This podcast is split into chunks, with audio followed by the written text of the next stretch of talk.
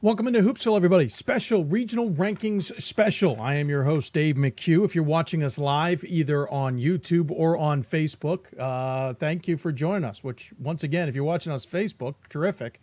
Or listen to the podcast, wonderful, though I just realized we haven't started the YouTube version. We'll get that going for those momentarily, though it doesn't affect you if you're watching us right now. Again, if you've got questions for us on this special, you can tweet us at D3Hoopsville or hashtag Hoopsville. You can email us, hoopsville@d3hoops.com. Again, obviously you're on Facebook. You can chat there. We'll certainly do our best to keep up with what's going on there. Regional rankings. For those of you on YouTube who have just started watching this either on demand or live, welcome in to our special coverage of the regional rankings in Division III. Week 2 has started, and we are, or has been released, at least on the women's side. We've seen the women's rankings released. We are still waiting for the men's rankings to be released, though we do know they're virtually almost there due to some other, for other reasons, I know that they're almost there. So we're just patiently waiting for that to pop up. If you got questions, again, tweet us at D3Hoops or hashtag Hoopsville. Email us, hoopsville@d3hoops.com. If you're on Facebook Live, we will certainly try and keep track of the chat room there to see what you may be asking and so on and so forth. So that's how it all works, as it were. So we'll look at the women first today, and then we will look at the men whenever they get dropped in. Last week, men went first. Most weeks in the history of this, the men have been posted first, but this week it is the women. And thus, we are underway with that first. First and foremost, we do have last week's rankings. I should actually pull them up and notice any changes. For example, Montclair State falls into 2, and FDU Florham moves up to 1. We should point out, though we won't go into it today, we'll go into it tomorrow, FDU Florham's head coach, Mark Mitchell, is back on the sideline as of last night. Served a 6-game suspension for an investigation into misconduct. Don't know what that means in the grand scheme of things. To many, not surprised that he was suspended through the Delaware Valley game. You may remember that was basically the icing on the cake for some and got him in the hot water that he's in now, despite previous, the actions go further back than just that one particular game. However, they thought for the good chance there was no way they were going to have him in that game for the return matchup, as it were. So... so on and so forth. What I'm basically getting at is he's back, and so they move into number 1 in the regional rankings. Not overly surprised. I'm pretty sure this is going to come down to some numbers stuff in general, and so we'll look at that in just a minute. DeSales is now 3, Misericordia 4, Kane is 5, Stockton 6, Rowan, and then Old Westbury. For the MAC Freedom, they lost a little bit of ground here, though they still have 2 teams ranked. For the NJAC, they now have 4 teams ranked in Montclair, Kane, Stockton, and Rowan. However, I think if you're in the Kane spot, you're already in trouble. You're at 16-8, pick up a 9th loss, and I think you're in trouble of getting in. So I think the top 4 are in good shape. I certainly don't want to say that they are safe, but they are in good shape. The 5 down in the Atlantic region on the women's side, I think we've got some problems. And we'll look at those numbers on the women's side. And we look at FDU Florham, whose SOS is a 581. You compare that to Montclair State's 547. Montclair State's 3-1 versus regionally ranked opponents. FDU Florham is a shocking 9-2. A lot of the criteria gives this to FDU Florham. I am not surprised to see them number 1 at this time, despite 1 more loss and 2 less wins. I don't think the criteria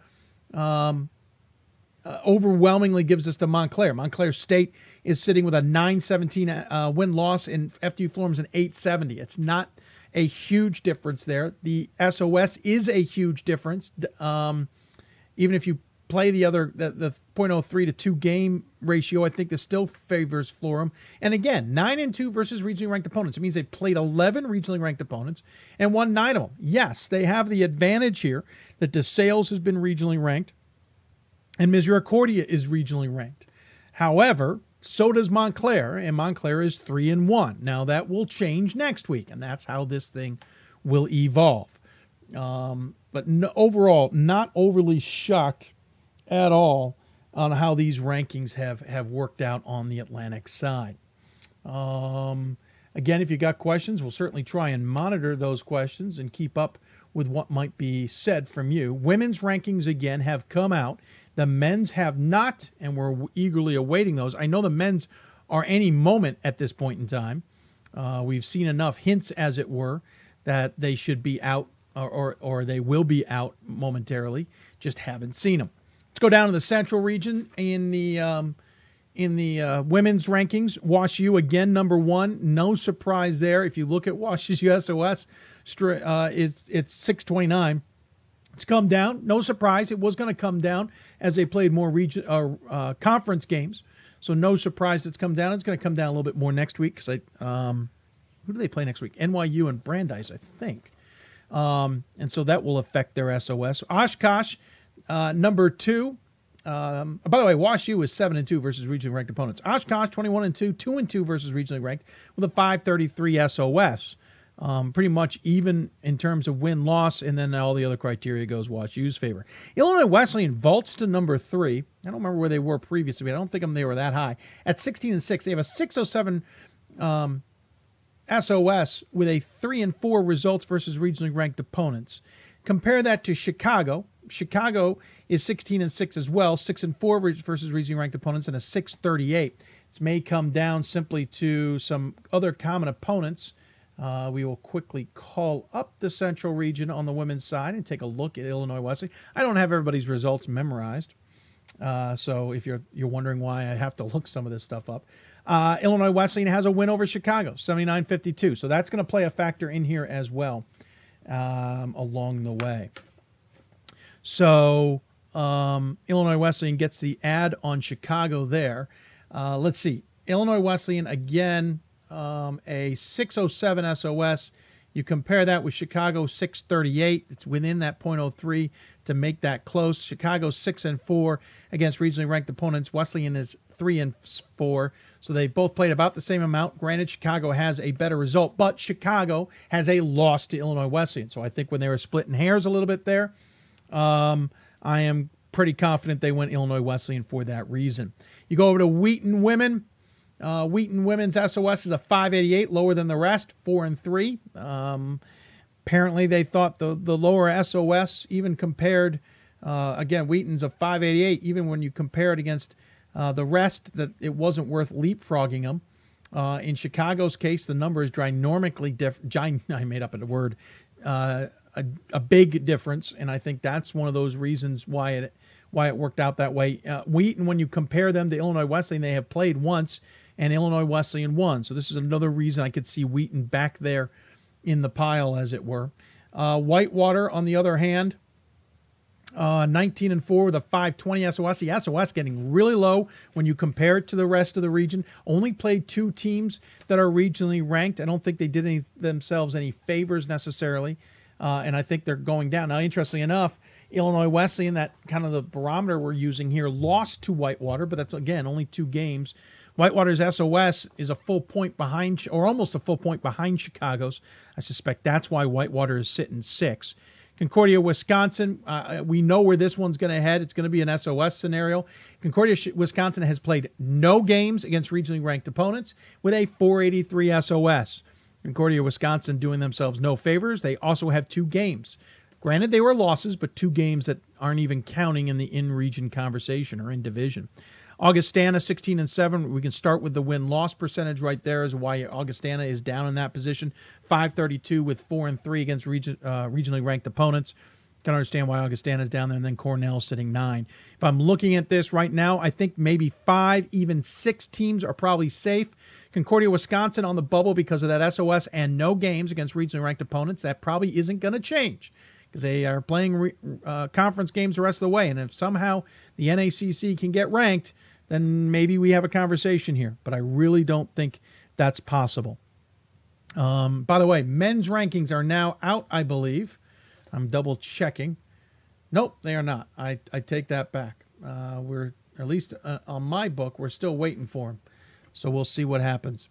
Back to the women, as we mentioned. We'll go to the East region. No surprise, Geneseo still on top at 23-0. That's basically because they're 23-0. Nothing against SUNY Geneseo, but their SOS is a 499, and they've only played one regionally ranked opponent. But 23-0 is going to get you the nod. Ithaca is sitting 2.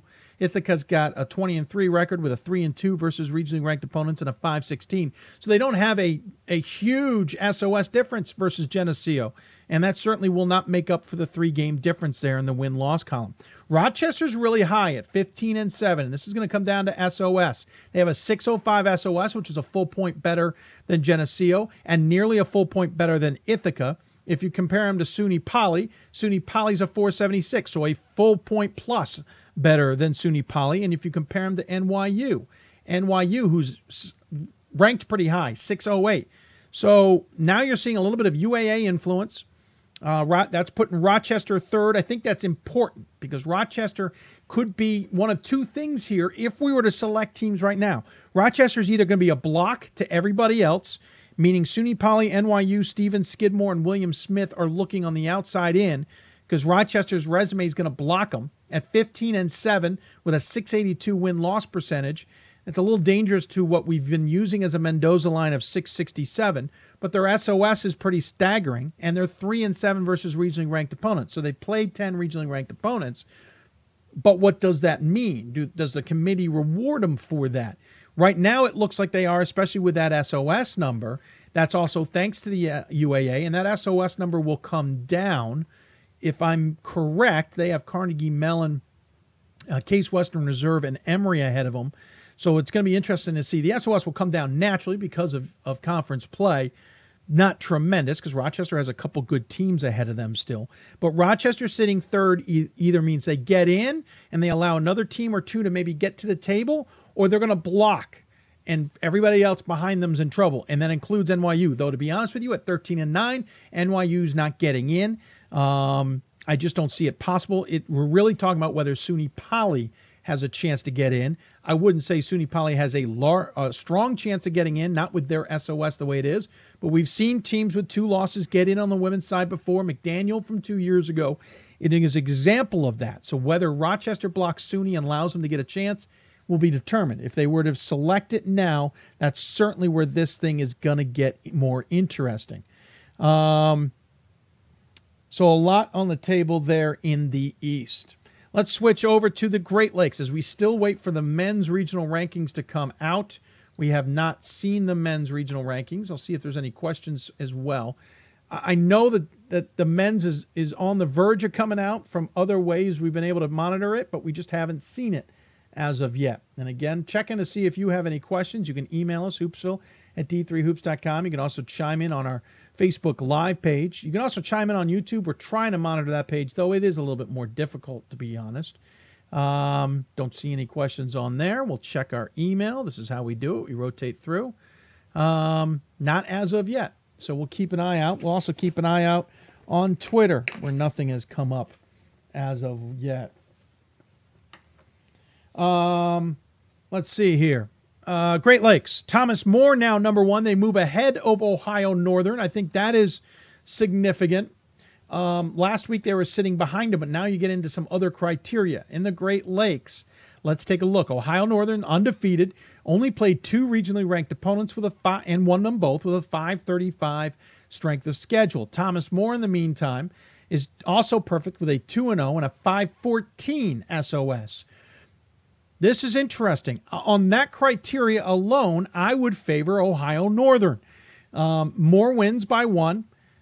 They're both equal in the results versus results versus regionally ranked opponents. And Ohio Northern has the 535 SOS. However, and I'm going to chime in. Pat is messaging things to our group, and I'm going to piggyback in there and grab it from him. Thomas More played the number 5 ranked team in the South and the number 3 ranked team in the Central. Ohio Northern played the number 9 ranked team in the Great Lakes twice. Now, that's as of last rankings, because the committee, remember when they ranked, would not have known this week's rankings. I'm talking about last week's rankings.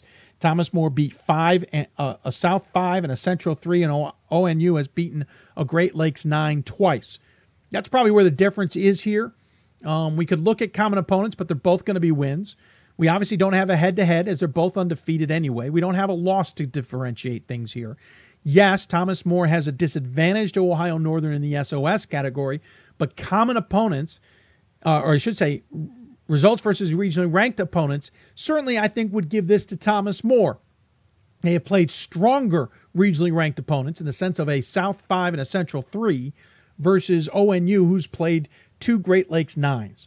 So I think that is the difference there, I suspect, on why Thomas More moved ahead of Ohio Northern in a very difficult Great Lakes. Hope is number 3.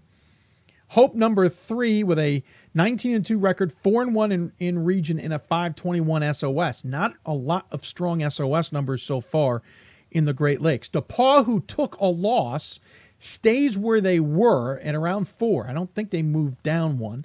2-1 versus regionally ranked opponents. That regionally ranked opponent last week was Kenyon. Kenyon has fallen out of the regional rankings, so that loss will now come off of DePaul's resume for next week. Keep that in mind. DePaul 22-2, 530 SOS. Can understand why they're sitting 4 now. Rose-Hulman moves into 5. Rose-Hulman 19-3 overall, 2-2 versus regionally ranked opponents with a 531. Arguably very similar to DePaul, though one more loss in multiple categories. You can see Rose-Hulman at 5. Trine is 6. That's good for the MIAA,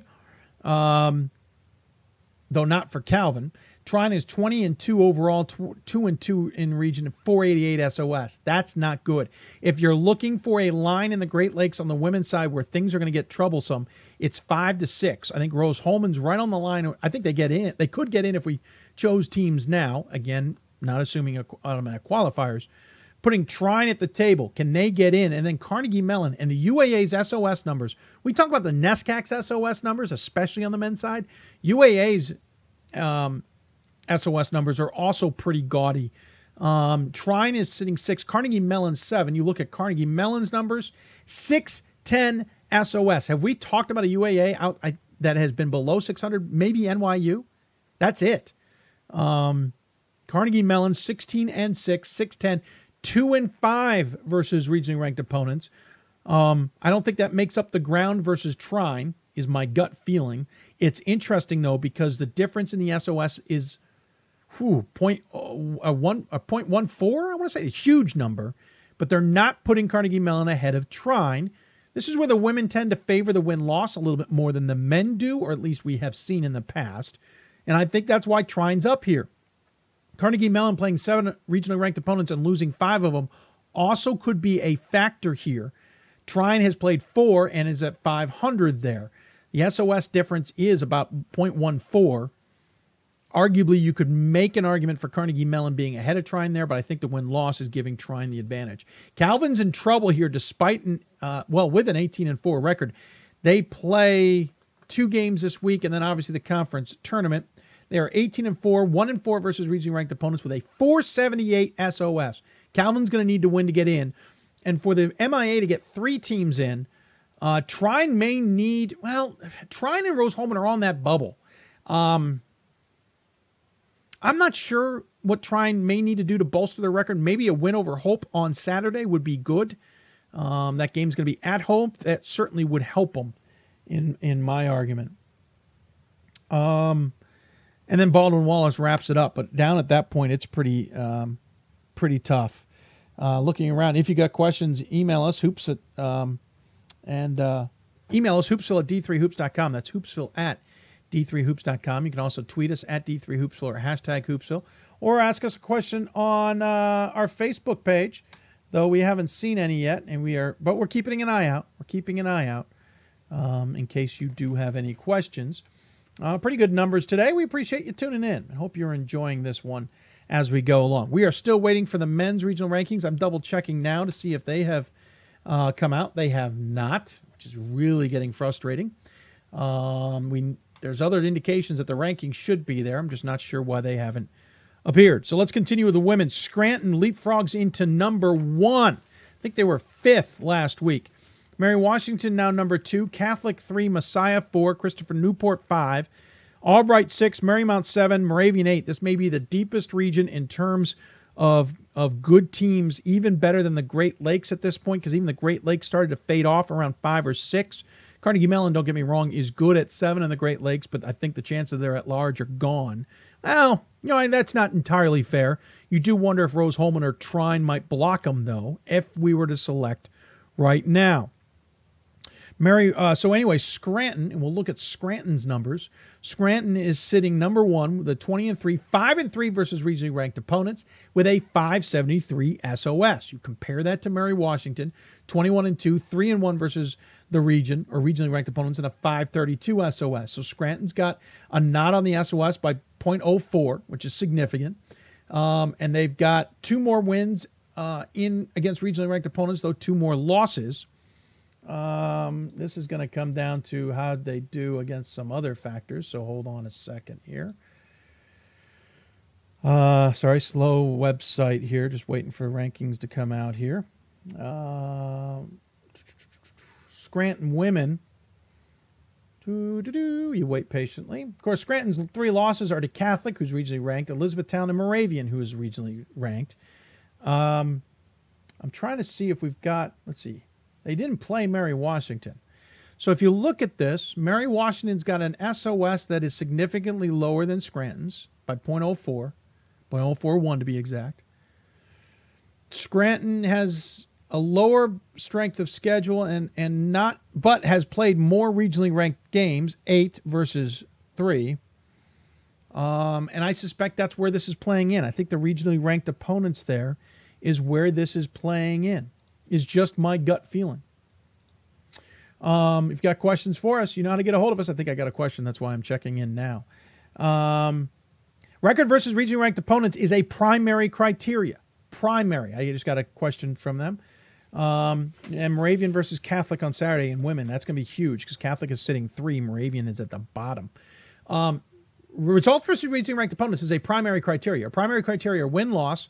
Your primary criteria is strength of schedule, results versus regionally ranked opponents, your in-region record or your in-division record, as long as you played over 70%. That is a primary criteria, and I'm forgetting the 5th. I'm not 100% positive where the 5th is, only off the top of my head. I've got it here somewhere. I just have to call it up. So I think that the women are showing the results versus regionally ranked as of right now is playing an important factor. Maybe getting an inside look on what the men's rankings are, folks.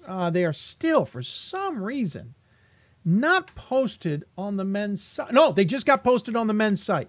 Just got posted on the men's site. I assume those who know me have heard me.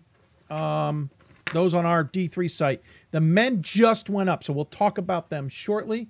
I got to cheat, do something real quick. So we'll talk about men here just a little bit. Our plan was to go off the air no matter the 15 minutes. We'll see how things go. I have some things I needed to do, and we're running late. So back to the Mid-Atlantic women. Scranton on top of Mary Washington. Kind of see why. We'll go over to Catholic's numbers just to give you a sense of where Catholic sits in all this. Catholic 20-3, 3-2 versus regionally ranked opponents with a 570 SOS. They do have a win over Catholic or Scranton. They also have a loss to Scranton. I suspect they're sitting behind Mary Washington for similar reasons as to why they're sitting behind, or Mary Washington's behind Scranton. But I am looking to make sure we don't have a common game between these two. I do not see it. So interesting to see that, to say the least. I think the Mid-Atlantic is just jam-packed. Here's the problem. Messiah women, for example, an SOS 22-1 with a 2-1 results versus regionally ranked, so that's a low number, and their SOS is 516. So far, to everybody we're talking about, low. Not surprised to see him 4. Christopher Newport at 5 is a little startling. Bad loss. Granted, so did Mary Washington in the past week. They're 20-2, 1-1 versus regionally ranked opponents. So they have not played a lot of regionally ranked opponents, just 2 of them. They're at 500 with a 521 SOS. Can understand a little bit why Christopher Newport is sitting at 5. Albright is 6. Their SOS is a 552. They've played 5 teams. They're 20-4 overall. I wouldn't be surprised if we're going to see some common opponents in this one. They're gonna kind of break out. I'm quickly looking here. No, actually, they have a win over Moravian, but they're ranked behind them. They have a loss to DeSales, who is regionally ranked. They have a loss to Amherst, who's obviously regionally ranked, though we haven't gotten there yet. So interesting development there, just to be sure. Albright at 20-4. I think their overall record's coming into play here with 4 losses. They're not better than anybody else. Marymount and Moravian, listen, 7-8, that's great. No one's going to get... I think Albright's on our bubble here. Maybe Christopher Newport. Northeast, Amherst on top of Tufts. Yeah, no surprise there. Bowdoin and Babson, Eastern Connecticut. Connecticut College came right out of the regional rankings. They were sitting 7th and falling off. Tells you just how important other criteria is, to be sure. Don't forget, we're on the air here. If you got questions for us, tweet us at D3Hoopsville or hashtag Hoopsville. You can also ask us questions on Facebook Live, and I am calling up our other, we got multiple channels going on, so I'm trying to keep track of everything going on for everybody out there. Again, emails, questions, whatever. Don't forget, we'll be on the air Thursday night at 7 o'clock Eastern time. By the way, quick note as I just kind of stall for time here. Jostin's nominations for men and women are due tomorrow. You can go to ODAC online for information for the Jostin's Trophy. Nominations for all you SIDs out there, and I know there are SIDs out there listening to the show. Jostin's nominations due tomorrow for Division III. Keep that in mind. All right, so quickly, women, Amherst, Tufts, Bowdoin, Babson. Obviously, top 3 in the NESCAC there. Amherst with an SOS of 609, 7-0 versus regionally ranked opponents, including 1 over Tufts. That's going to be significant. Tufts, 598 SOS, 5-1 versus regionally ranked opponents. Babson has a 589 SOS, 4-3 versus regionally ranked opponents. That's a factor here. Eastern Connecticut's where we're going to start seeing a drop-off. 576 SOS, a little bit lower, 2-3 versus regionally ranked opponents, but that's clearly why they're up there. Mass Dartmouth, for example. Where are they on my list here? I never seem to be able to find Mass Dartmouth that easy. Oh, yeah, it's UMass Dartmouth. 19-4, 2-2 with a 552. So you're starting to see the SOS tail off. You're starting to see the results versus regionally ranked opponents tail off. Husson is sitting next in the 7 hole. Husson is 18-4, 1-2 versus regionally ranked opponents with a 527. Are you noticing the trend here? Regionally ranked opponents is tailing off. SOS is tailing off. Keene State is the next one. And Keene State has a 2-3 versus regionally ranked opponents with a 538. So just a comparison, for example, to Husson. Husson has a better win-loss. Yes, Keene State has a better results versus regionally ranked opponents, and they have a better SOS. So you're starting to split hairs a little bit. Middlebury sitting 9. Middlebury's 2-3 with a 580 SOS. So things now the win-loss becomes a factor with Middlebury at 16-7. Is becoming a factor. And then that gets really complicated in the Northeast. South, not surprised to see Trinity, Texas, number 1. I'm a little surprised to see the ODAC as high as it is. I haven't seen great SOS numbers out of them. Guilford's got a 502.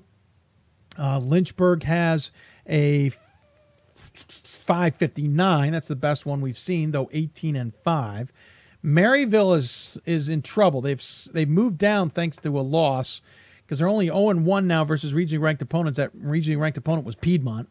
Maryville now 21-4 with a 487 SOS. So Maryville now starting to get into a little bit of trouble here. If they do not win the automatic qualifier, they may not get into the tournament. Texas Lutheran has fallen off from where they were. Texas Lutheran 19-5, 3-1 versus regionally ranked opponents, but a sub 500 SOS. So a couple things I'm seeing now in the women is the SOS is starting to play the same game the men's is. If you're below 500, you're not getting the benefit of the doubt necessarily. McDaniel a couple of years ago did. You may find some decent ones that are ranked okay, but they've got other criteria in their favor. West Region, St. Thomas moves into number 1. This is an interesting development. Or maybe they were number 1. Puget Sound was always number 2. I might be wrong. I don't have it all memorized. But St. Thomas with an SOS of a 564, 5 wins against regionally ranked opponents and no losses. You compare that to Puget Sound, who's 4-1 with a 580. You're probably splitting hairs a little bit here. Puget Sound's got a better SOS. They don't have a better win-loss. They do not have a better results versus regionally ranked opponents. You're starting to split things a little bit there, that number one and number two. Granted, it's the West region. It's not going to affect hosting. I suspect St. Thomas women will host. St. Thomas women can host. They have the priority in the first weekend. The men are not in position to host.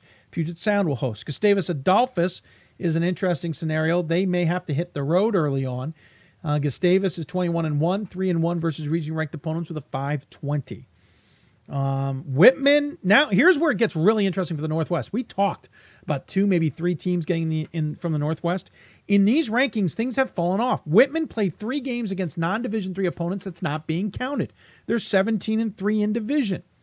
It also hurts their SOS. Whitman now is 5-11 SOS, 1-2 versus regionally ranked opponents. They improved their non-conference schedule and played less non-Division III teams, but they still have 3 here, and I think it's hurting them. They're 5th. I think they're okay, but then Bethel and George Fox are behind them, and Bethel and George Fox need to be nervous. Bethel's 19-4, 1-3 versus regionally ranked opponents with a 5.33. George Fox, on the other hand, is 16-4. All 4 losses are regionally ranked losses with no wins, with a 5.50 SOS. It's telling us the women are looking at that results versus regionally ranked opponents just a little bit stronger than they have overall. By the way, I misspoke. Sorry, JJ. Misspoke. I feel like I'm on Thursday's show. We normally do a show Thursday night, 7 o'clock. I said that Jostens Trophy finalists were due tomorrow, nominations. Friday. I was thinking Thursday in my head that we were on air Thursday. We are on air Wednesday. Friday is the nominations. We'll remind you again. Bear with me a second. Grabbing the men's regional rankings. And we will get those ready for you. If you got any questions, you know how to get a hold of us. Don't see any as of yet, and we will keep moving along. So I think we covered everything on the women. I'm sure there's questions. I've kind of breezed through things. Let's take a look at the men, and be honest with you, I'm just starting to take a look at the men.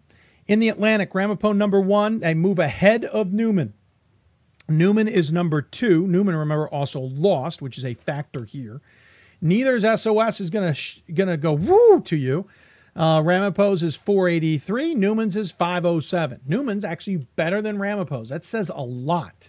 Now, granted, Keystone in the CSAC played Amherst, so that's a little bit of how Newman's SOS could be just a little bit higher. Thank you, JJ. Primary criteria, since I don't have it off. Win-loss versus D3. Yep, D3 head-to-head. That was the 5th I was missing. Results versus common D3. Results versus ranked D3 teams established at time of selection. And nullification. We won't go into nullification. SOS is in there as well. So there you go. Thank you, JJ. So Ramapo ahead of Newman, and then it's Cabrini, then New Jersey City. Now, New Jersey City betters themselves into 4th in the regional rankings, but their SOS is a 499. I will say this, for New Jersey City, that is a marked improvement for their SOS. They're in better shape.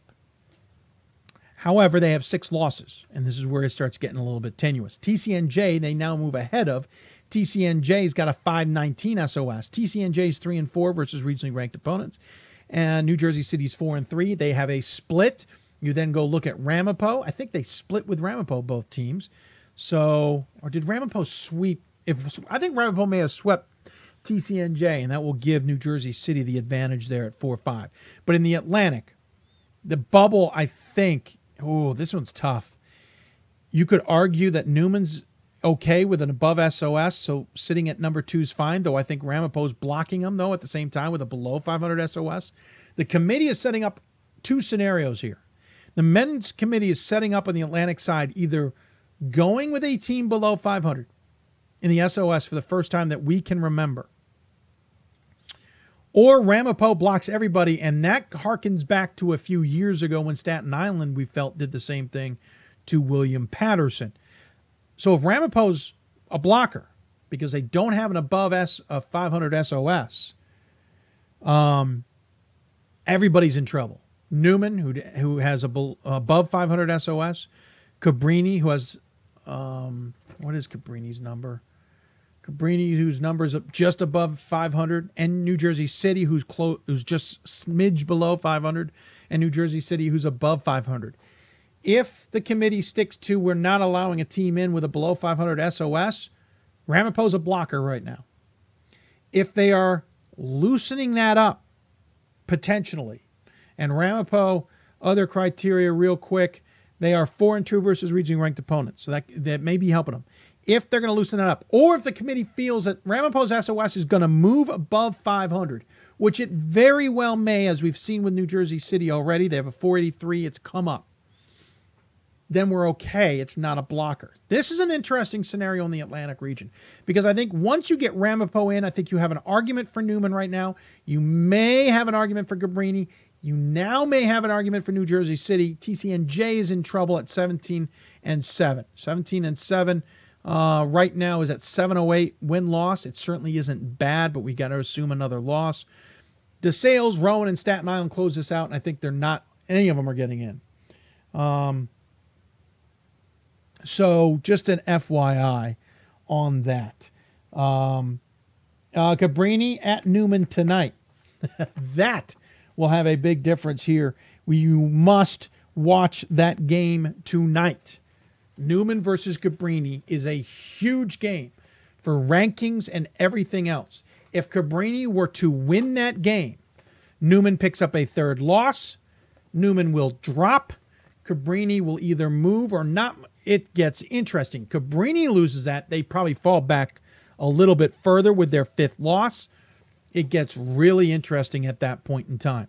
But again, I will repeat, if we're going on SOS below 500 is a non-qualifier to the men's committee, and they aren't, a team's not going to get in with that. Ramapo's blocking the entire Atlantic region if they are an at-large team. If the committee is starting to do one of two things, they're starting to loosen up that and say, listen, their SOS is close to 500 and their other criteria is good enough, they're no longer a blocker, and you could get a few extra teams in from the Atlantic. It gets interesting. The other thing is the SOS is improving. There's a chance Ramapo's finally ticks over 500, I think a decent chance, by the time we're at the end of all of this in a couple of weeks. And in that case, really 10 days, in that case, it still opens up the door. The question then becomes, does Newman, Cabrini, and New Jersey City all have above 500 SOSs? So who knows what's going to happen when they're put up against everybody else. Atlantic region is very interesting to watch this year. I think I'd be fascinated to see how they treat Ramapo the rest of the way. Newman's loss to Rosemont moved them out of number one in part. Central region, River Falls, number one, no surprise there. Wash U, number two, no surprise there. Whitewater and Eau Claire now solidify the WIAC's chances of being a multiple bid league. Augustana and Illinois Wesleyan at least now make the CCIW's at-large chances a little bit stronger, but they're in that sub-area of the rankings that I get nervous. Benedictine actually doesn't have a bad resume. If they need an at-large, though, I'm not sure they get in. They have no games against regionally ranked opponents as of right now, subject to change, and a 490 SOS. And Carthage is sitting there at 14-7. They're not going to get in.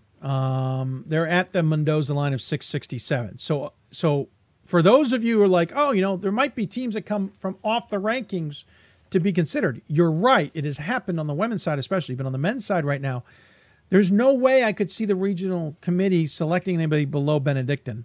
And I really am I would have trouble right about Illinois Wesleyan in.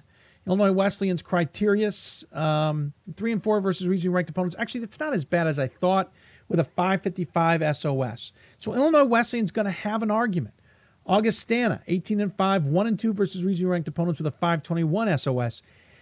Less of an argument. The problem is Augustana, I think, has beaten Illinois Wesleyan at least once, if not twice. I could be wrong on that. Again, I'm going off the top of my head. So I think the central region could get down to 6 for at-large if you need it. Illinois Wesleyan, I think, starts to get questionable, though I like their numbers. Benedictine is dangerous, so I think that's why I say the line is somewhere around 6 or 7 on getting in. We continue to go through these rankings a little bit further. Let's go into the East region. On the men's side, Rochester #1 at 20-2. I'd love to tell you I'm surprised. I am not surprised that they're #1. St. Lawrence #2. I don't think that's a surprise there. Let's look at numbers quickly. Rochester 20-2 overall, 3-1 versus region ranked opponents. A WashU win and a WashU loss. Both the #2s there. 533 SOS. You look at St. Lawrence.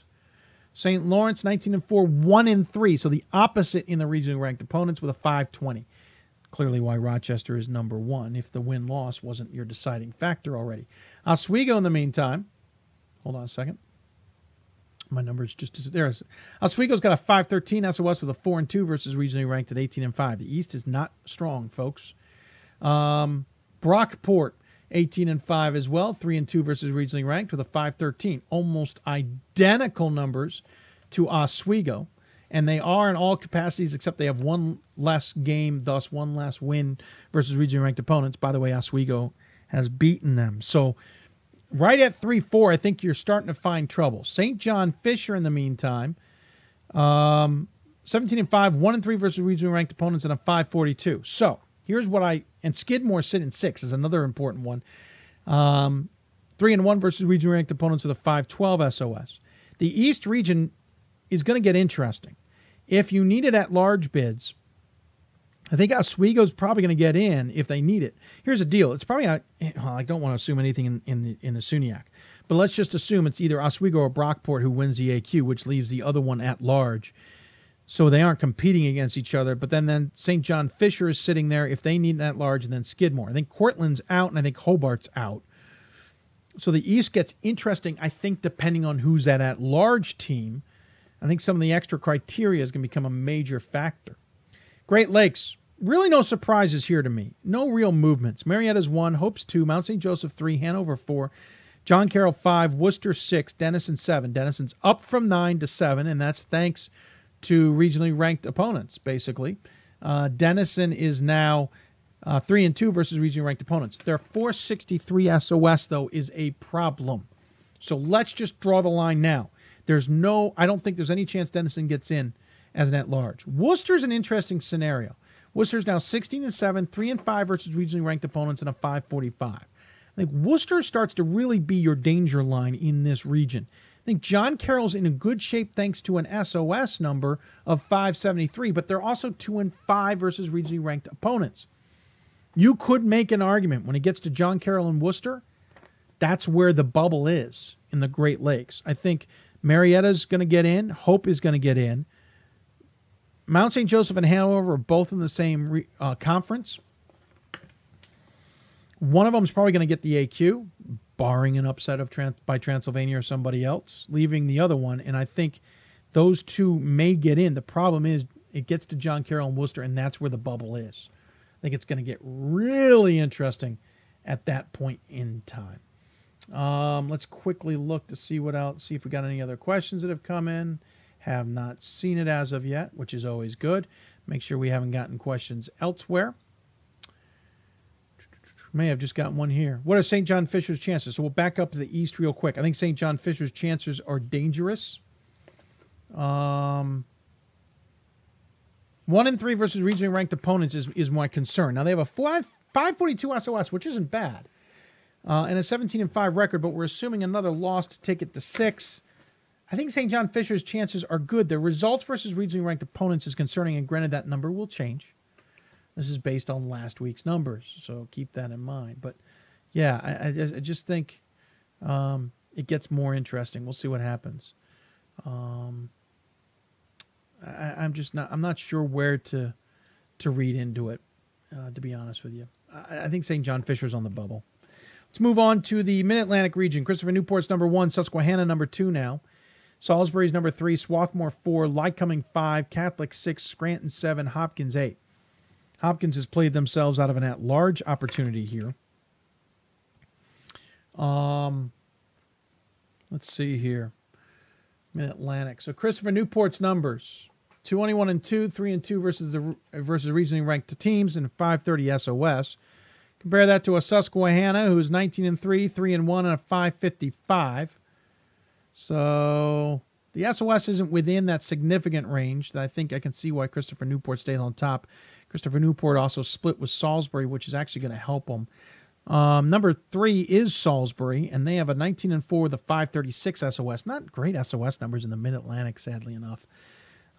Swarthmore, 1-2 versus regionally ranked opponents in a 534. That's where it starts to become problematic. Lycoming is sitting 5. That's good for the conference, though it's not great because they're 0-1 versus regionally ranked opponents. And so right away, I'm starting to see the line in the Mid-Atlantic region somewhere around 4. I think Christopher Newport would get in. I think Susquehanna would get in. Salisbury would get in. Swarthmore is in a position to, though it's not great, and I think Lycoming's in trouble. Just for the record, Catholic 16-7 below the... By the way, I said Emory last year, Emory last show about Emory being the above 667 SOS, or win-loss with a pretty good SOS and not getting in. I meant Rochester last year. I misspoke. Catholic is at the same point at 16-7, but they're 2-5 versus regionally ranked opponents with a 556. The men definitely look at results versus regionally ranked opponents, and I don't think they're impressed with Catholic. Scranton, in the meantime, is 17-6, 3-2 with a 526. I think the line's at 5 in the Mid-Atlantic right now, is my opinion on that. Looking around to see if we're getting any other messages or any questions. If you've got any, you know how to get a hold of us. Scrolling at the bottom of your screen, just to clarify. Looking around to see if we've gotten any other questions as of yet. Don't see any, and we'll keep plugging around. Northeast region, Babson's number one. Really, no surprise there, though I was interested to see how Middlebury would react. Babson's 22-1, 3-1 versus region-ranked opponents. Remember, their one loss and in region is to Amherst. 576 SOS. Middlebury, on the other hand, is 20-3, 8-2 versus regionally ranked opponents. Illinois Wesleyan is one of those, for example. 609 SOS. That SOS has not come down very much. I'm going to guess that Middlebury is staying at 2 because Babson's got a much better win-loss percentage. You could make arguments with an 8-2 versus regionally ranked opponents and a 609 SOS that they could leapfrog Babson. They have a significant difference in SOS number by 0.043 over Babson, which now you swap 2 games. That probably makes the teams equal. 8-2 versus 3-1 maybe gives Middlebury the advantage. They both have a win over Amherst, for example. I think Babson's getting this because they straight up have a better win-loss percentage. Basically, when you can't change the SOS and the win-loss to make a difference, they basically become a wash. I think they're looking at the win-loss and giving Babson the nod here. Tufts stays at 3, Wesleyan 4, Amherst 5. Here's where it gets interesting.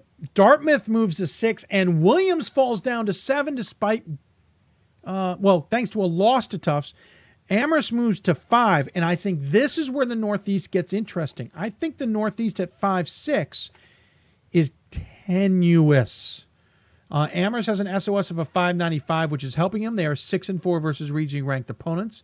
UMass Dartmouth has a 4-2 versus regionally ranked opponents and a 559.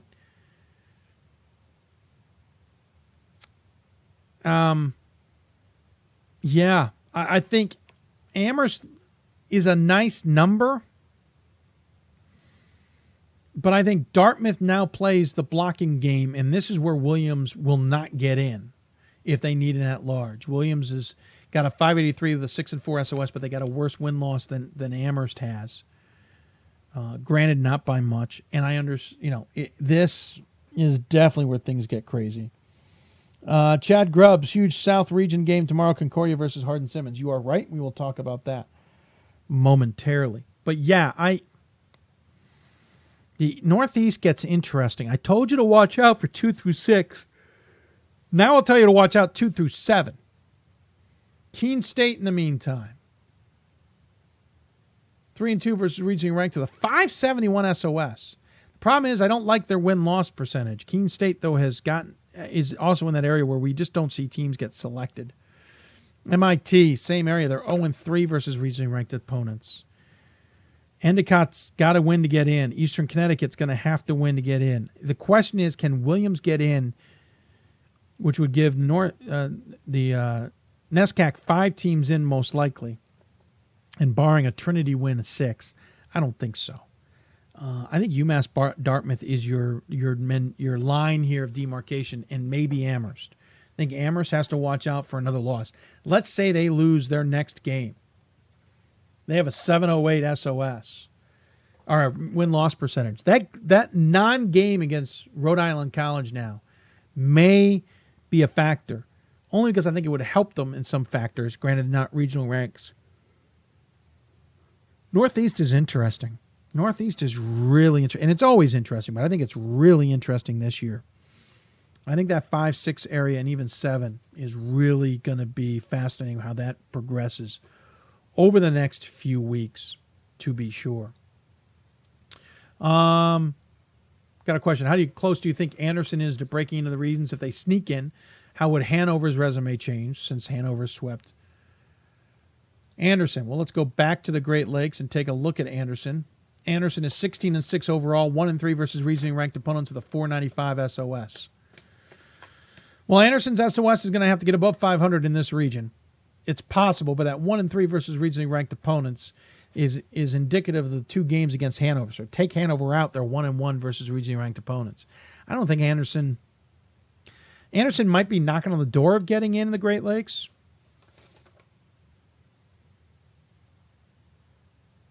But I don't think they get in over Ohio Wesleyan. Ohio Wesleyan is 17-6, 2-4 with a 505. And I don't think they get in over Ohio Northern. Ohio Northern's 15-8, 2-3 with a 546. I think Anderson's knocking on the door, but and it would have an absolute impact on Hanover, because right now Anderson's benefiting for Hanover being in there. Hanover's strength of schedule, which are results versus regionally ranked opponents, would change from a 1-2 to a 3-2, barring nobody falls out of the rankings. So yeah, I think it's really interesting. Moving on to the South region, Guilford stays number 1 despite an ugly loss to Roanoke. I don't mean to be mean, but I think that tells you a lot about the South region and its strength, or in this case, lack of strength. Guilford is number 1 with a 19-4, 2-1 versus regionally ranked opponents with a straight-up 500 SOS. Concordia, 15-5, 1-2 with a 537. Hardin-Simmons, 16-6, 2-1, 554. What I find interesting here is I think Guilford's in position thanks to their win-loss. The results versus regionally ranked opponents to me is not that different. Hardin-Simmons and Guilford are equal, though we could dive into those a little bit more. Guilford's SOS is not as good as everybody's. So the fact that Guilford stays number 1, I think, is telling. I think their 19 wins is what's helping Guilford here. Emory is sitting 4. They move up. Emory has now got an SOS of 546, 2-3 versus regionally ranked opponents. I'll tell you right now, Letourneau's in trouble. Randolph-Macon's got no at-large chance. Maryville's clearly got no at-large chance, and neither does Emory-Henry as it sits now. I think your Mendoza line is 3-4 in the South, if it gets that deep.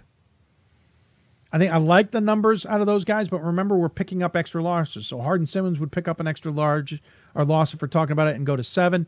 Concordia, Texas goes to 6. That's what we're talking about. Now, what's really interesting is watching the South, because if an extra team comes out of the South, let's say Hardin-Simmons, well, let's say Concordia wins the conference, and let's say a Texas team in the SCAC wins versus Concordia, Texas.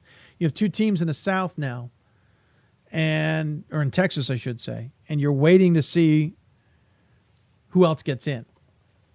If, let's say, Colorado College won, or I should say that scenario, well, it puts Hardin-Simmons in a conversation of getting in at large. If Hardin-Simmons were to get in, then you got 3 Texas teams. Promise you there is a pod with a team flying in like Claremont Mud Scripps. Or I should say the Skyhack winner, not Claremont Mud Scripps, but the Skyhack winner. That's where it gets interesting. If Colorado College, for example, won the SCAC, you're down to 2 teams out of Texas, maybe 1. And I think that's where it gets really fascinating in the South. Quickly checking to see if there's any more questions. If you've got any, send them our way. You know how to get a hold of us. We're certainly doing our best to keep track of all the options of going with us. How many pool C's for men and women? Let's see. Just because I don't have it in front of me. There are 20... Hold on. You know what? I better call it up because I don't want to assume that. There's a trick with the women. There's one pool B in the women. All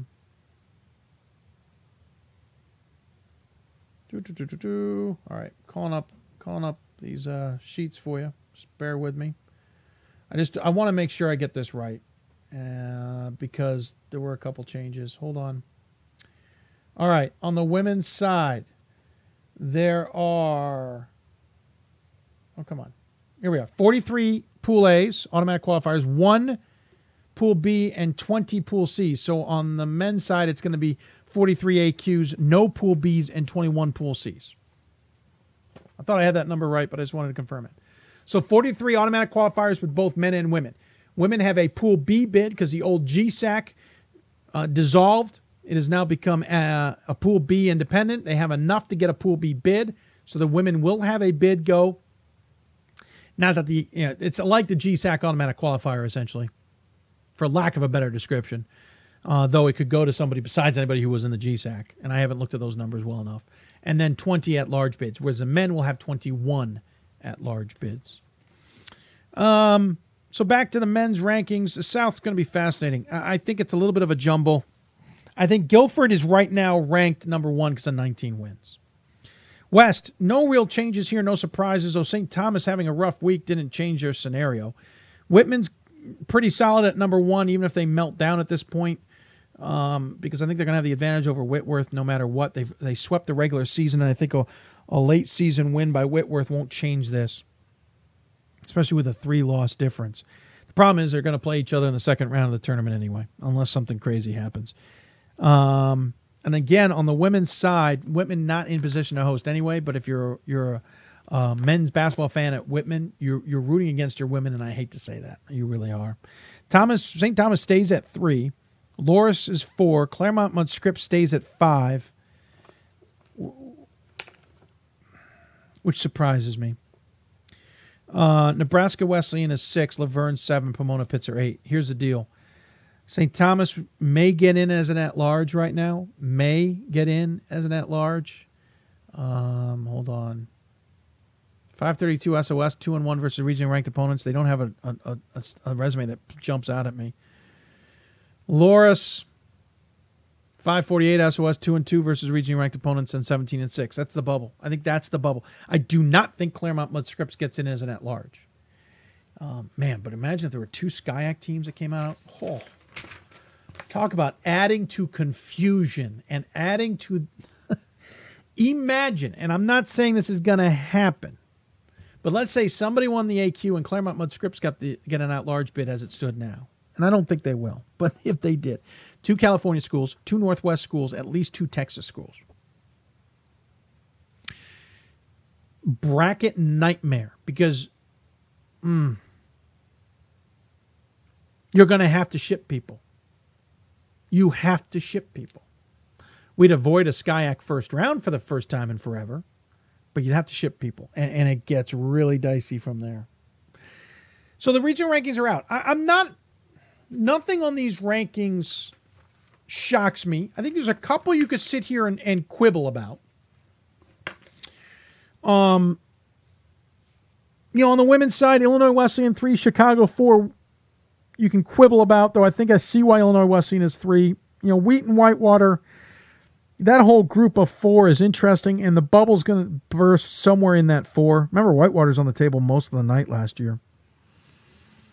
In the East, I think the bubble's at number 3. Rochester at 15-7 could end up blocking everybody below them. I don't think SUNY Poly can get in right now with their criteria. Not if they're sitting behind Rochester. But you could quibble that maybe Poly should be ahead of Rochester because of the significant difference in the win-loss. But there's also a monstrously significant difference in the results versus regionally ranked, and a monstrously big difference in the SOS favoring Rochester. So that's an interesting decision. In the Great Lakes, I'm actually a little surprised it's not going as deep as I thought it would be. I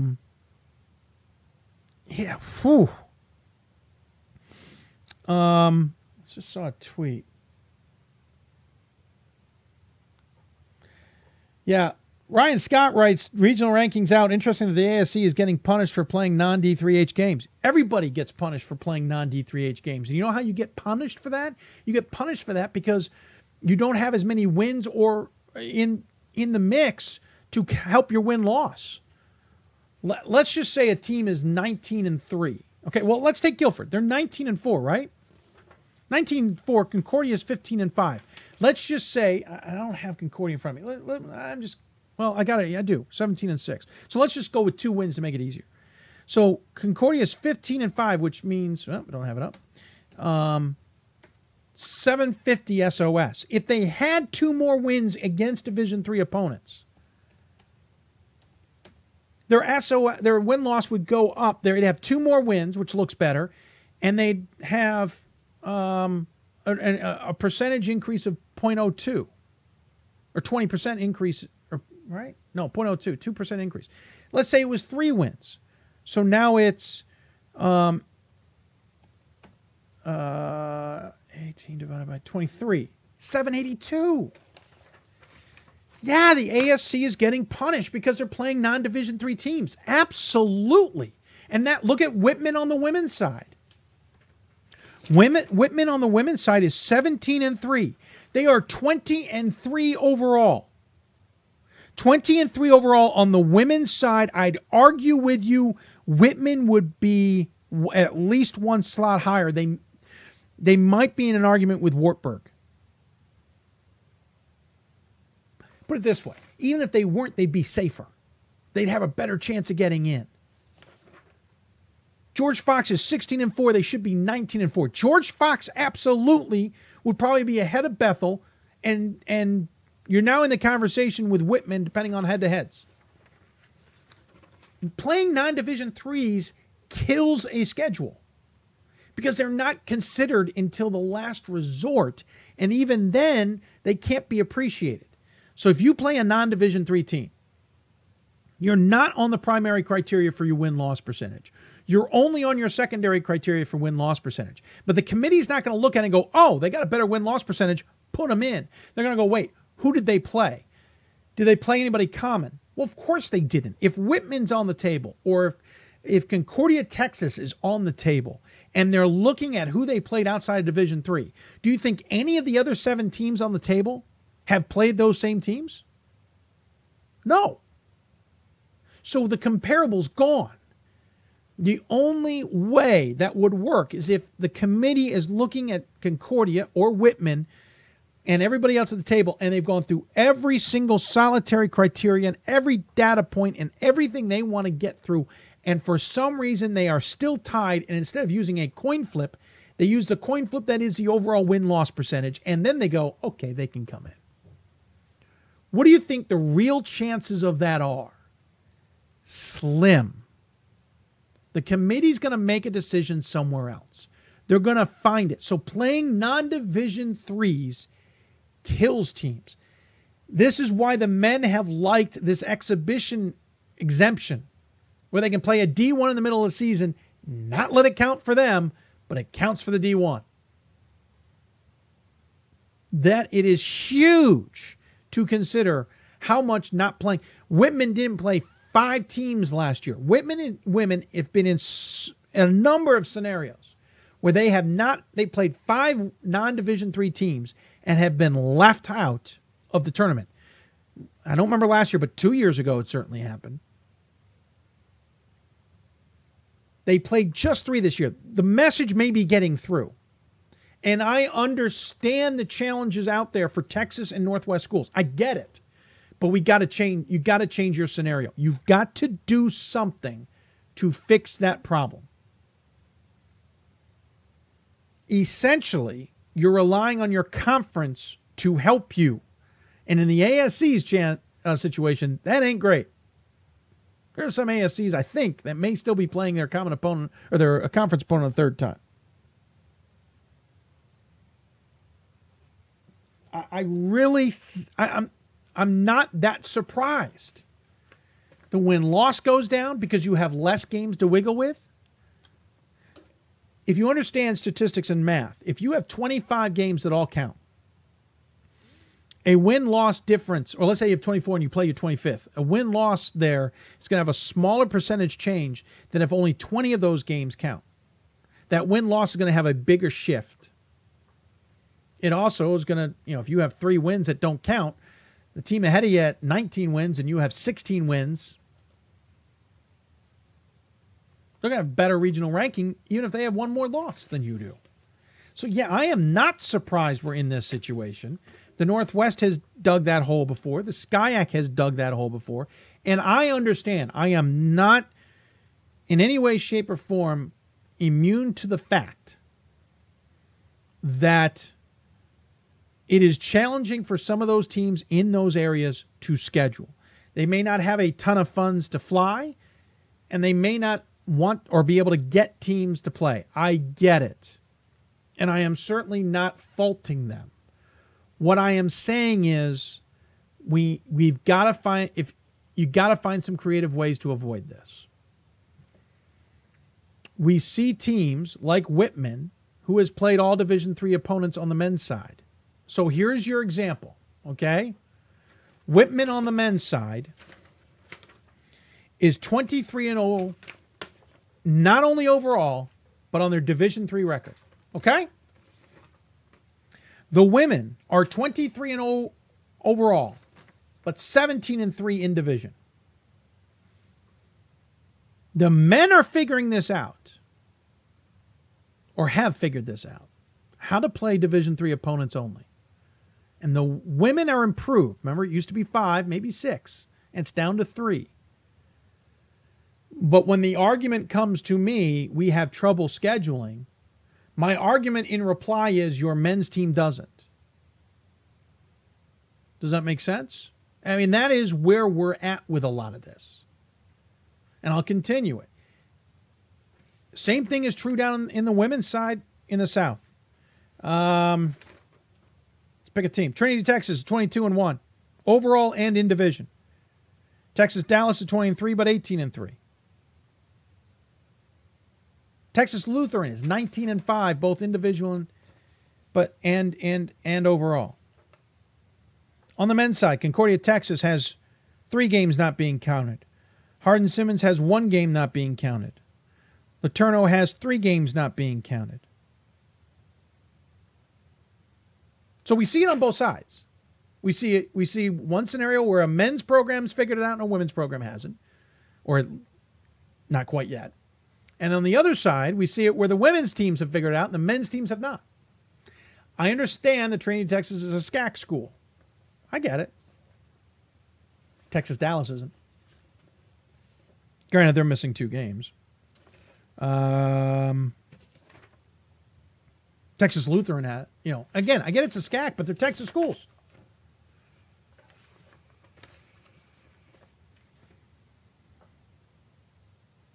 Hardin-Simmons, far highest SOS in the South? Chad? Hold on. Let me look.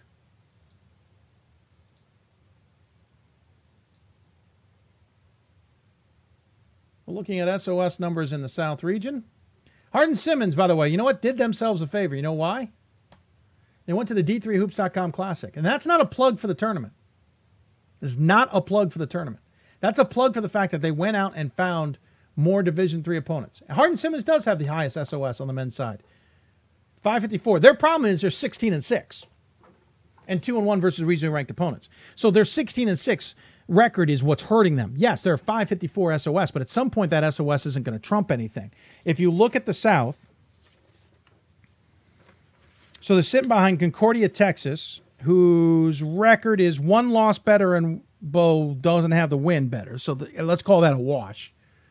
And Concordia, Texas is SOS 537 to a 554. So not inside that margin of 0.03. It's knocking on the door, but the men's committee won't go under the 0.03. So we can't change the .03. If there was a .03 difference there, Hardin-Simmons would go ahead of Concordia, Texas. Absolutely. Ooh, wait a minute. Hold on. Got to make sure of one other criteria here. Come on. Oh, sorry. Computer didn't like my click. Concordia, Texas. Come on. Jeez. Sorry. Computer. There we go. Well, they beat Hardin-Simmons. So, Chad, the other factor here is Concordia, Texas beat Hardin-Simmons. Now, they've got a game coming up, as he alluded to. Big game coming up tomorrow night. Hardin-Simmons versus Concordia. If Hardin-Simmons wins that and they split, it gets interesting. I think Hardin-Simmons moves into number 2. That's how big these games are. That's why this is a big game. Hardin-Simmons would move into number 2 in the regional rankings, and Concordia could potentially, a split season, I think, significant. Right now, that one win is significant. And Concordia and Hardin-Simmons would also go to a 3-1 versus regionally ranked opponents versus 2-2. Concordia, Texas would go to 1-3 or 2-2. See how big this is? This game Thursday night, Concordia, Texas for Hardin-Simmons, is going to have a huge regional ranking scenario for just the two teams alone. But again, I will point out, Hardin-Simmons went out to the D3Hoops.com Classic. They played 2 Division III opponents and have a really good SOS as a result of it. But their win-loss is a little bit low. But Concordia, Texas has 3 games that they can't count because they didn't go to an event like a D3Hoops.com Classic or some other place where they can get some D3 games in. And I think that's what's significant here. Concordia, Texas needed to go out there and get some more games against D3 opponents. I think that's where this is tricky. Mary Hardin-Baylor has known this in the past. That's why they have shown up to major events. And other ASC teams have figured this out. And who knows the true reasons for why some teams figure it out and some teams don't. For all we know, Concordia, Texas looked at their schedule and said, well, we're not going to be in the running for it. We just want to have a good season, so here's our schedule. And went, oh, wait a minute, now we got some problems. So that's where this gets really interesting. Chad, thanks for chiming in, by the way. Really appreciate it. Nice to have this conversation because I think it's important for people to truly understand what's going on. Going to wrap things up here as I've got to get going to a basketball game tonight. If you've got any questions for us, tweet us at D3Hoops or hashtag Hoopsville. Email us hoopsville@d3hoops.com or join us on Facebook Live. Quickly checking to see if there's any other questions. Hey, David, you're welcome. Answered his question about Anderson. We'll try and keep up the good work. Next week, we'll be on the air as well for the third week of regional rankings. I will say now, we're checking with the NCAA a bit about the regional rankings and results versus regionally ranked opponents. We want to double check something. We'll hopefully have that answered by Thursday's show. Double checking, make sure we haven't gotten questions elsewhere that we've just missed. I don't see them, but we'll refresh that page. Again, we'll be on the air Thursday nights, 7 o'clock Eastern time, working on finalizing our guest list as we speak. A reminder to SIDs, who I know, obviously, Chad, listening in, Johnston's Awards nominations due Friday. I misspoke earlier and said tomorrow because I thought it was Thursday because we're usually do Hoopsville on Thursday. It's Wednesday. Final deadline, Johnston's nominations, Friday. Get them in. So just a couple of notes. Again, I don't see anything glaring out of these regional rankings to me. I don't see anything that jumps out and goes, whoa, what? Nothing really shocking. I think the Atlantic region in both men and women is interesting to watch. I think on the men's side, the question of whether Ramapo is a blocking school is going to come up now. In the central region on the women's side, that Illinois, Wesleyan, Chicago, Wheaton, Whitewater grouping, really interesting to look at. In the east, I think Rochester is going to get in. Maybe isn't that large. If they don't, nobody else gets in. Granted, a lot can change.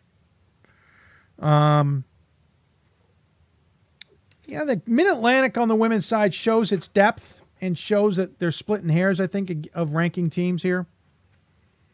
I think you're going to get a lot of Mid-Atlantic teams in the tournament this year. Really do. Northeast women, I don't think it goes as deep as people think, but it may. The Northeast is another strong region. South women, Guilford looks like they're in position. I think Lynchburg, I think Maryville being behind Guilford and Lynchburg should be a red alert to the Scots and their fans that they got to go out and win the AQ. I don't think Maryville can get in right now with a below 500 SOS, 21-4, sitting fifth in the region, because I think Guilford or Lynchburg is going to block them. Yeah, it's just a gut feeling, and it means Texas Lutheran's not in, Piedmont's not in, obviously Austin and Texas Tyler won't be in. In the West region, you know, Whitman's three missing games would make their arguments stronger. George Fox's three missing games could keep them out. Plain and simple. I don't think it goes that deep, but we'll watch. On the men's side, again, we mentioned the Ramapo. Will it be a blocker? In the central region, Wisconsin schools are certainly positioning themselves to have three teams in the tournament, with Eau Claire, who I think is a dangerous team, though has picked up too many losses. The question becomes, what happens with the CCIW with Augustana and Illinois Wesleyan? I think that gets really interesting. And I think Benedictine, as good as they are, is got to go win the AQ. And they probably knew that already. We've probably known that already. But I was interested to see where they'd fit in this. But they haven't played any regionally ranked opponents, so they're not getting any benefits there. East region on the men's side, I think St. John Fisher, Skidmore are in trouble. They're going to have to go do some serious winning here to figure this out. Great Lakes on the men's side. You get down to John Carroll and Worcester, I start getting a little bit nervous here. I think Dennison Down is out, which means Ohio Wesleyan, their rough start to the year, is biting them big time right now. In the Mid-Atlantic, on the men's side, I think Lycoming is where we start to get into trouble despite their 18-4 record. I want to look at their SOS one more time. Hold on. Here we go. Lycoming's SOS is 535, 0-1 versus regionally ranked opponents. I think that's where our trouble comes. If they don't win the AQ, where will they get ranked will depend. And I don't think the landmark's in better shape to get two teams in either. What this tells you is that the Centennial's probably a one-bid league. CAC's a two-bid league. MAC is one, maybe if they're lucky, two. And the Landmark is a one-bid league right now. Northeast, really interesting, 2-7. NESCAC could have four teams in. I wouldn't be surprised. I don't think they can get five in. Question is, does Dartmouth get in? And then can Keene pull it off? I don't think they can. Dartmouth, Williams, and Keene all with 7 losses. They would all pick up an 8th to be in this conversation. I don't think it happens. South, we talked about it. Guilford, Concordia, Hardin-Simmons. Hardin-Simmons Concordia game tomorrow night is going to be huge. It's going to be huge, folks. I can't imagine. And then the West. And I think Whitman, Whitworth are good. St. Thomas, surprised they didn't trip up more, maybe because everybody behind them tripped up. But the Skyac right now looking like a one big league two. Though, as I said, wouldn't it be interesting if they got 2 in? That changes the brackets dramatically. I think it's going to have a huge effect on things. Hello, Bird. Sorry, he's a friend of mine who's watching us. Certainly appreciate it. I'm trying to see if we got any other questions. Quickly check out before we sign off. And again, we'll be on the air regarding the regular show on Thursday night. Thursday night, 7 o'clock Eastern time was been when we will hit the air. That's going to do it, I think. We don't have much else to talk about. I don't have any notes from the committee chairs because we forgot to email them, trying to follow some other things. We'll circle back with them and have you some notes for Thursday's show. Again, 7 o'clock Eastern time, working to finalize the guest list as we speak. If you got questions for us, for the Hoopsville mailbag, email us, hoopsville@d3hoops.com. That's hoopsville@d3hoops.com. You can also tweet us at d3hoopsville or #hoopsville. There's another way you can join in. So on and so forth. So we hope we'll hear from you. We'll primarily cover the East, Mid-Atlantic, Great Lakes, and Central or West regions, I should say, on Thursday's show. So if you're looking for, guests from the Northeast, Atlantic, South, or Central regions, look for Sunday's show. But we'll certainly talk more about the regional rankings as well. And we'll be back on the air next Wednesday after the 3rd regional rankings come out. Don't forget the 4th regional rankings, the one that have always been the final ones, which have always been secret, will be released, but not until we see the brackets. So the last regional rankings we will see before selections are made And before we see the brackets, we'll come next week. And that will be an important show. And next week's rankings certainly have an impact on those final rankings. But we'll be determining, we got to figure out something else about the regional rankings outside of that. But we'll get back to you. Thank you for tuning in. Really appreciate it. Hope you enjoyed this show. If you, again, if you got questions, tweet us at D3Hoopsville or hashtag Hoopsville. Email us hoopsville@d3hoops.com. Or join us on Facebook, facebook.com/Hoopsville. And of course, you can ask questions live there. Don't forget about the Hoopsville fundraising campaign. We haven't made much headway. We're not even 10% of the way to the goal, and we don't have much time left. So please consider donating to the cause and helping us out. You can find plenty of links on our Hoopsville pages. Thanks for tuning in, everybody. We'll be back on the air in a little over 24 hours with our normal Sunday show at 7 o'clock Eastern Time. Thanks to D3Hoops.com. Of course, the Women's Basketball Coach Association, National Association of Basketball Coaches, and, of course, City of Salem for their support. And tomorrow we'll get to announce our first sponsor or advertiser with the show as well. We're looking forward to that. Hope you enjoyed this one. We'll be back next Wednesday as well with another special on the regional rankings, but tune in Thursdays and Sundays, 7 o'clock Eastern Time. Good night, and thanks for tuning in, everybody. Appreciate you taking the time on this Wednesday afternoon, and we hope we'll see you back here on Thursday night. If you've got a chance to listen to the podcast or watch us on demand, keep supporting us that way as well, and tune in live when you get the opportunity. Have a good afternoon, everybody. See you on Thursday night.